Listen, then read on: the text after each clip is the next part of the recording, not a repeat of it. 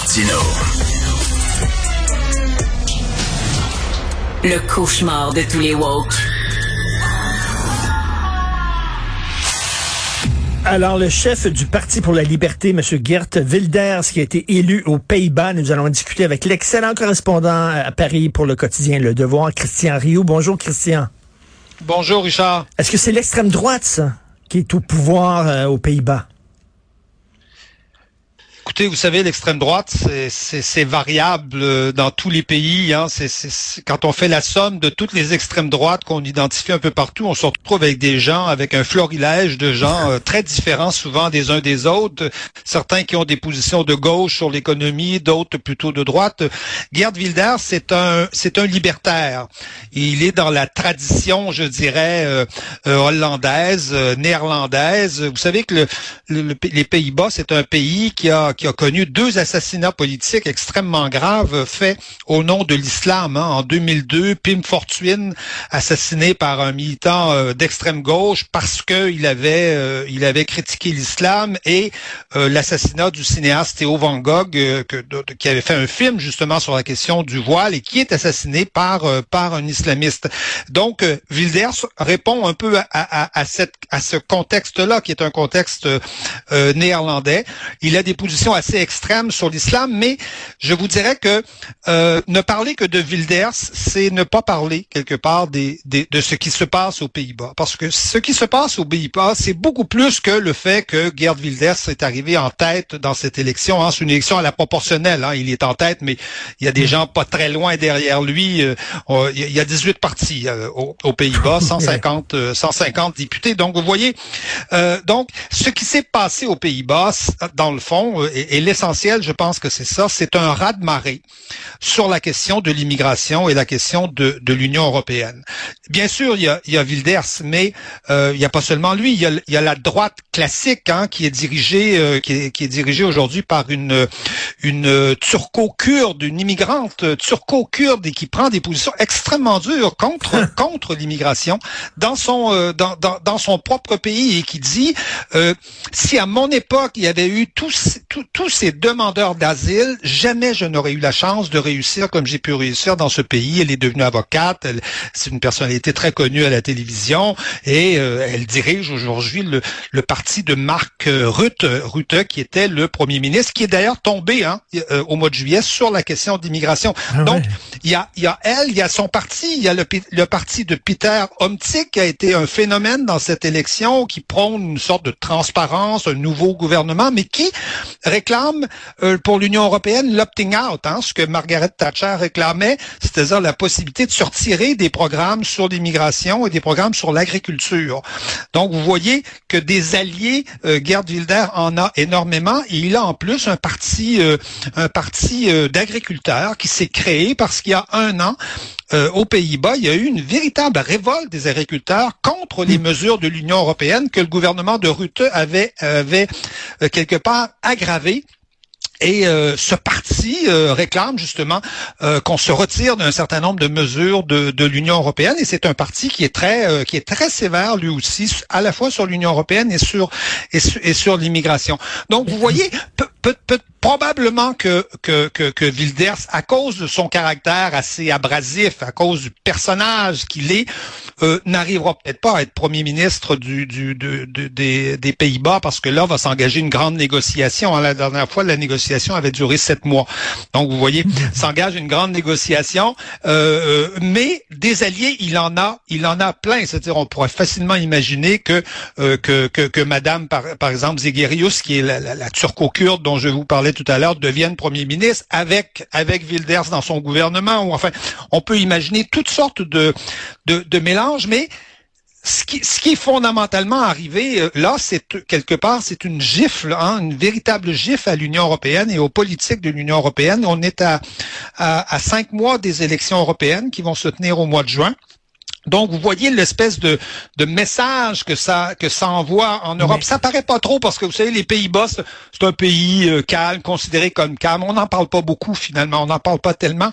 Mais quand on connaît la politique européenne, on s'aperçoit que c'est euh, c'est une bombe en fait, ce qui s'est produit euh, dans, dans, cette élection. Mais, mais, Christian, il y a quelques années, je parlais à un militant gay des Pays-Bas et il me disait qu'il y avait une hausse alarmante des attaques homophobes.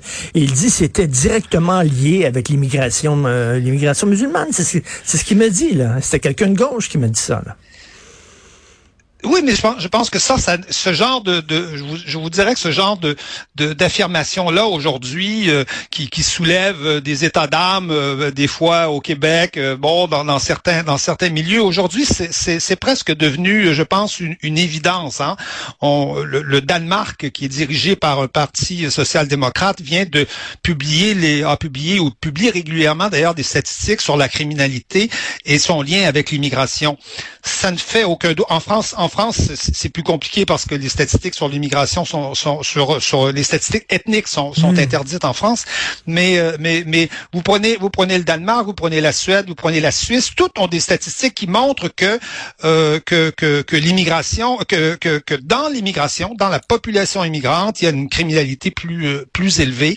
Euh, et étrangement, elle est elle est plus élevée dans la deuxième et dans la troisième génération euh, de l'immigration, où là où là évidemment on sent qu'il y a, qu'il y a, qu'il y a un véritable Donc ça, ça ne, je vous dirais que c'est presque, c'est presque, c'est devenu aujourd'hui une évidence, même si l'Union européenne fait semblant que que toutes ces choses-là n'existent pas.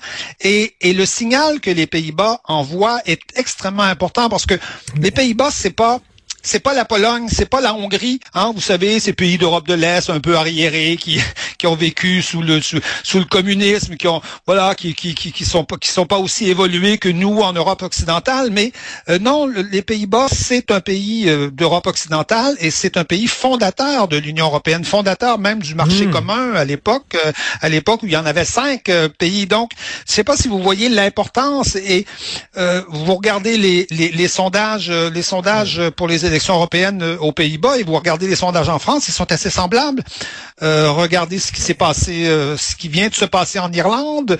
Euh, euh, donc, vous voyez qu'il se prépare, quelque chose et on va, entrer dans la campagne des européennes là prochainement. D'ailleurs, Emmanuel Macron vient tout juste de nommer son chef de file parce que personne ne voulait y aller, personne ne veut aller se, casser la gueule dans ces élections là du côté de, de, Macron, sachant fort bien que c'est c'est c'est c'est Marine Le Pen qui va qui va l'emporter très certainement haut la main à moins qu'arrive euh, quelque chose. Et ça va, et ça, ça risque de se passer dans l'immense majorité des pays euh, européens dont les pays d'Europe occidentale. Parce que là, l'Union européenne impose des politiques d'immigration à ses membres. À un moment donné, euh, les pays membres disent, ben là, on veut, nous autres, on veut que ce soit nous qui décidions.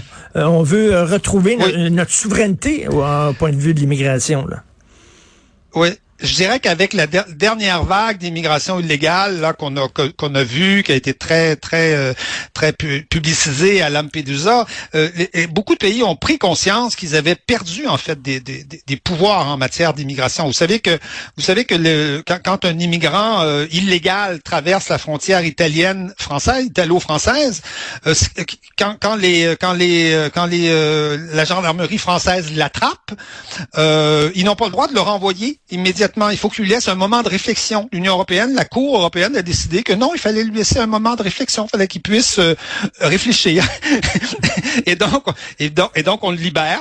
Et donc, on ne le revoit plus jamais. Voyez, vous voyez? et La même chose quand un quand un quand un immigrant arrive à Lampedusa, on, ne peut même pas le, le je, dirais le, le le, le mettre dans une dans dans dans, dans un dans, dans, un centre pour au minimalement euh, contrôler de qui il s'agit, euh, savoir euh, prendre son nom, prendre ses peut-être ses empreintes digitales, s'assurer de s'assurer que, que, dans le fond qu'on qu'on contrôle un peu qui entre dans le pays. Euh, euh, et non, on ne peut plus faire ça parce que Voilà, la Cour européenne. Donc, beaucoup de pays se sont aperçus de ça et je pense que les, les, les Pays-Bas sont, sont, en, sont en, en, révolte contre ça, contre, comme, comme une grande partie des, des, des Français d'ailleurs le, le, sont aussi. Et, donc, donc, qui sème le vent récolte la tempête et euh, c'est ça, l'Union européenne, la gauche complaisante envers l'immigration massive ont semé le vent et puis la tempête, ben, c'est des, des partis euh, un peu plus euh, à droite qui, qui, vont, qui vont pousser un peu partout en Europe. Là.